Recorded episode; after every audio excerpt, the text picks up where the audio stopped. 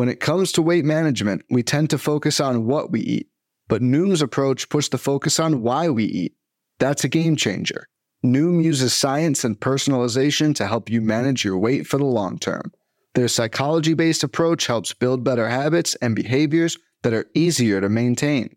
The best part? You decide how Noom fits into your life, not the other way around. Sign up for your trial today at Noom.com. That's N-O-O-M dot com to sign up today. Welcome to the First Pitch Podcast, brought to you by PitcherList.com, your daily morning podcast, updating you on everything you need to know to win your fantasy baseball league. Here's your host, Jake Crumpler.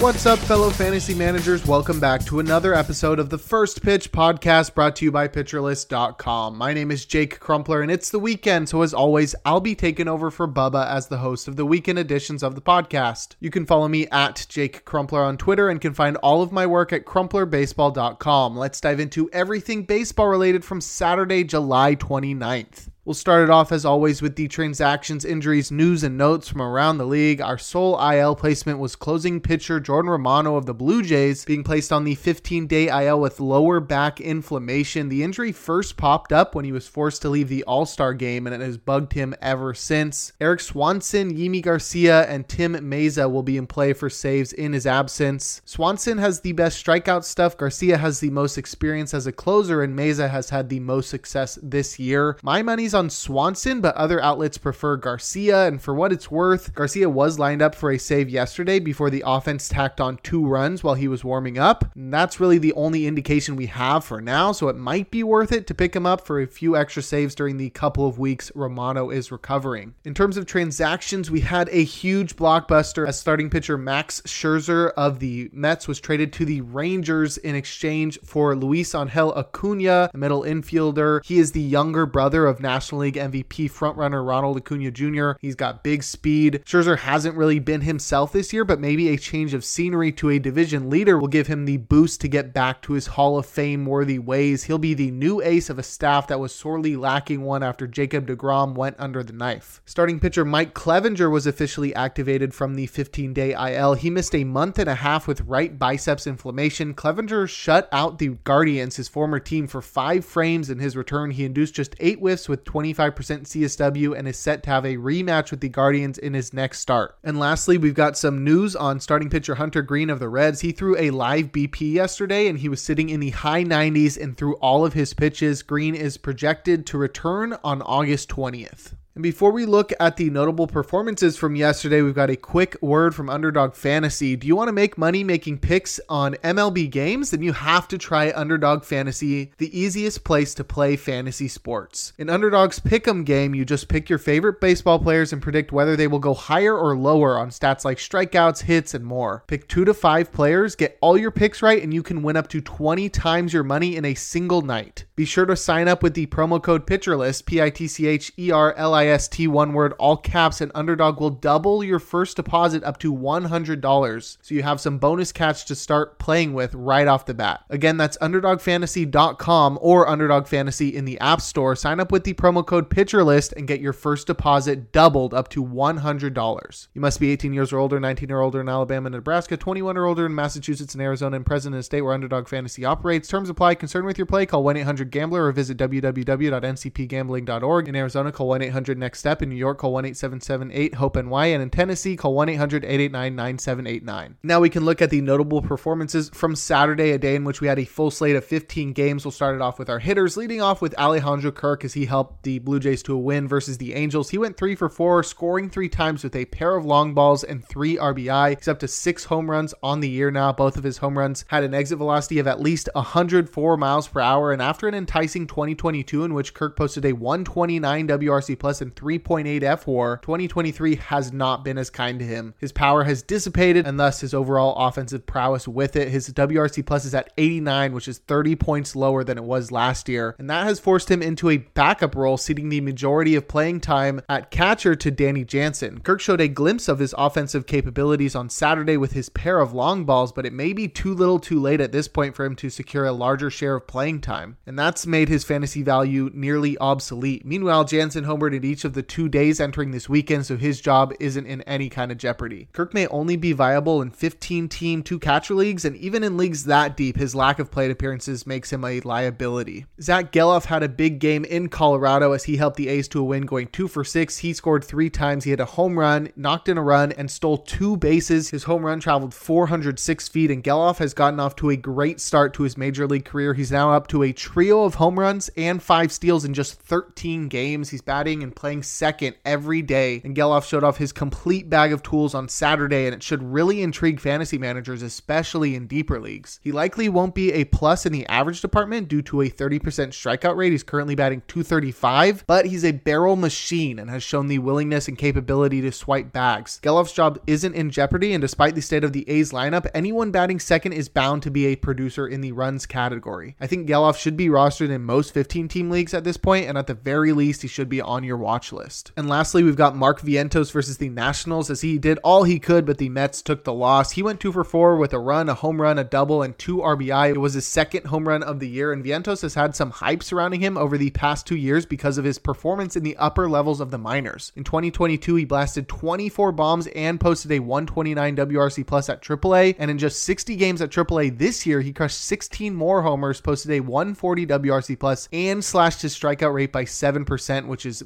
huge because he was struggling with those last year. Unfortunately, he's blocked at the infield corners by Brett Baty and Pete Alonso. Vientos has been forced into a short side of a platoon role at both designated hitter and the hot corner, and that makes him someone that can't really be rostered in most leagues, especially because he's yet to prove himself at the big league level. If the Mets continue to sell at the deadline, some more playing time may open up for him, so keep Vientos on your mind when the DH role opens up after a few more trades. But if you'd like a breakdown of the other notable hitting performances on Saturday, check out the daily batters box article over on pitcherlist.com. Now we'll head to the rotation and look at the notable starting pitching performances, starting off with Emmett Sheehan versus the Reds as he took a no decision despite tossing five scoreless innings. He allowed just two hits and a walk while striking out five. He induced eight whiffs with a 21% CSW across 82 pitches. Sheehan went fastball centric in this one, relying on the pitch 72% of the time despite it earning just five whiffs and 20% CSW. That is indicative of the luck he got on balls in play and how he likely should have been hit a little harder in this one. Sheehan got the call earlier this year because he was absolutely tearing up double A. The 23 year old pitched to a 1.86 ERA across 53 and a third innings while striking out more than 41% of the batters he faced. Unfortunately for him and the Dodgers, those numbers haven't translated to the majors as he sits with an ERA close to 6 and a strikeout rate south of 20%. Sheehan seems to find his success because of deception akin to Joe Ryan in that his fastball is difficult to pick up and his secondaries are helped by that. He doesn't stand out in any particular category with his best skills being his fastball velo, which sits in the mid 90s, and his changeup's ability to steal called strikes. Sheehan will have to do more to get me interested in his next start in San Diego. On the other side, Luke Weaver took the loss in LA. He tossed six innings, allowing just two hits and one run while walking four with four strikeouts. He had nine whiffs and a 23% CSW across 87 pitches. Weaver's fastball also struggled, but a harder new look cutter and other effective secondaries helped him survive in Hollywood. This start is very ironic. In Weaver's prior 10 starts, the Reds went 9 and 1 despite his 8.79 ERA during that time. It actually set a record for the highest ERA by a pitcher in a 10 start span for a team that won at least 9 games during that time. Now he comes out and has his best start since May and his team loses. Well, that's baseball for you. Weaver can have his moments when both his changeup and cutter are working and he's able to spot his heater in the zone. However, those occurrences are pretty rare. This start doesn't do anything to change my mind about avoiding Weaver in his next start on the north side of Chicago. And lastly, we've got Paul Blackburn in Colorado as he earned the win, tossing six innings, allowing nine hits and two earned runs while walking nobody and striking out seven. He induced 15 whiffs with a 25% CSW across 106 pitches, and those 15 whiffs earned him the gallows pole as he induced the most swing and misses on the day. Blackburn survived Coors by executing his slider and sinker effectively. The slider earned 10 whiffs while the sinker went for 39% CSW. The former All Star missed the first couple of months of the season with a fingernail avulsion and has been unable to recover his form. Things may be starting to turn a corner because before excelling in Coors, he beat the Astros by allowing just one run across five and a third innings, and I was actually at that game and he looked pretty solid. Blackburn finds his success by inducing weak contact better than 95% of the league, so he's really good at avoiding hard contact. However, his lack of strikeouts and run support make him a low end Toby. We've seen him display extended periods of dominance, and this may be the start, but I'm still tentative about starting Blackburn Blackburn versus the Giants in his next outing. But if you'd like a breakdown of every single start from Saturday, give the Plus Pitch podcast a listen and check out Nick's daily starting pitcher roundup over on pitcherlist.com. And now we'll head to the bullpen and look at the relievers that got saves and the closers that pitched outside of save situations or blew their saves. Starting with the saves guys, Scott Barlow got number 13 as he bounced back from a blown save. David Bednar saved his 21st game as he got the final five outs of the ball game. Scott McGough got save number eight as he got the final out after Andrew Chafin put two men on, and it's clearly a committee in Arizona for the time being. And lastly, Evan Phillips got save number 13 as he got a four out save. In terms of closers to pitch outside of save situations or blow their saves, Kenley Jansen pitched the ninth in a tie game and threw just one pitch. That pitch was bounced off the foul pole by JD Davis for a walk-off home run. Yimi Garcia, mentioned earlier, pitched the ninth up by four after his offense tacked on two runs in the bottom of the eighth. Alex Lange got a maintenance day, pitching the ninth up by five. Kyle Finnegan curiously pitched the eighth up by four. Josh Hader pitched the ninth up by four in a maintenance outing, and Camilo Doval blew the save but was bailed out by his offense and earned his third win. But if you'd like a breakdown of the notable relief pitching performances from Saturday, check out the Daily Reliever Ranks article. Sunday's edition was written by yours truly. And before we look forward to today's games, we're going to take a quick break.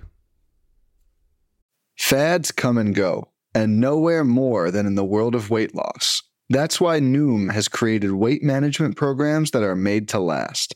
Noom uses science and personalization so you can manage your weight for the long term. Their psychology based approach helps you build better habits and behaviors that are easier to maintain. And they help you understand the science behind your eating choices and why you have those cravings. Noom's personalized courses are easy to follow and will help grow your confidence with tools you can put into practice on day one. The best part? You decide how Noom fits into your life, not the other way around. And based on a sample of 4,272 Noomers, 98% say Noom helps change their habits and behaviors for good. So stop chasing health trends and join the millions who have lost weight with Noom. Sign up for your trial today at Noom.com. That's N O O M.com to sign up for your trial today.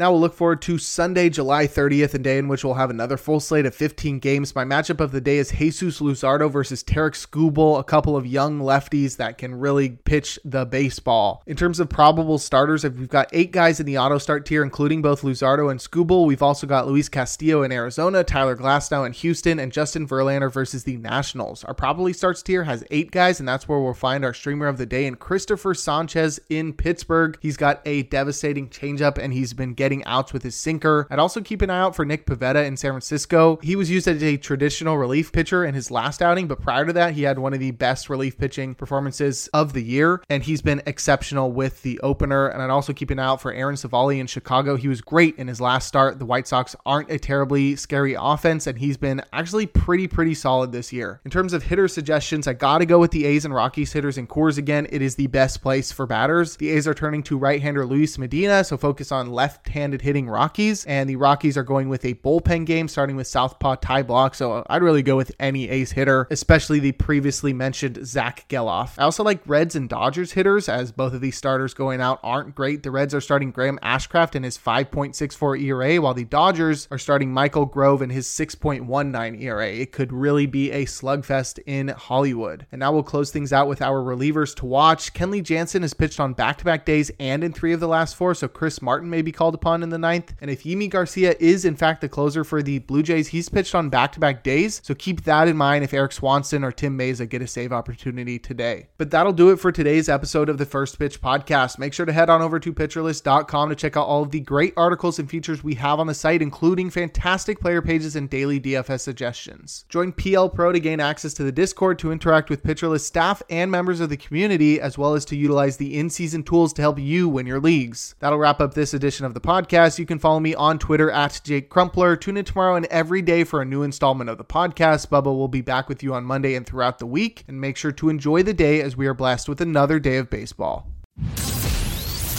This has been the First Pitch Podcast, brought to you by PitcherList.com. If you enjoyed today's episode, rate us on iTunes, follow us on Twitter at PitcherList, and help support what we do by joining our Discord with PitcherList Plus at PitcherList.com slash plus.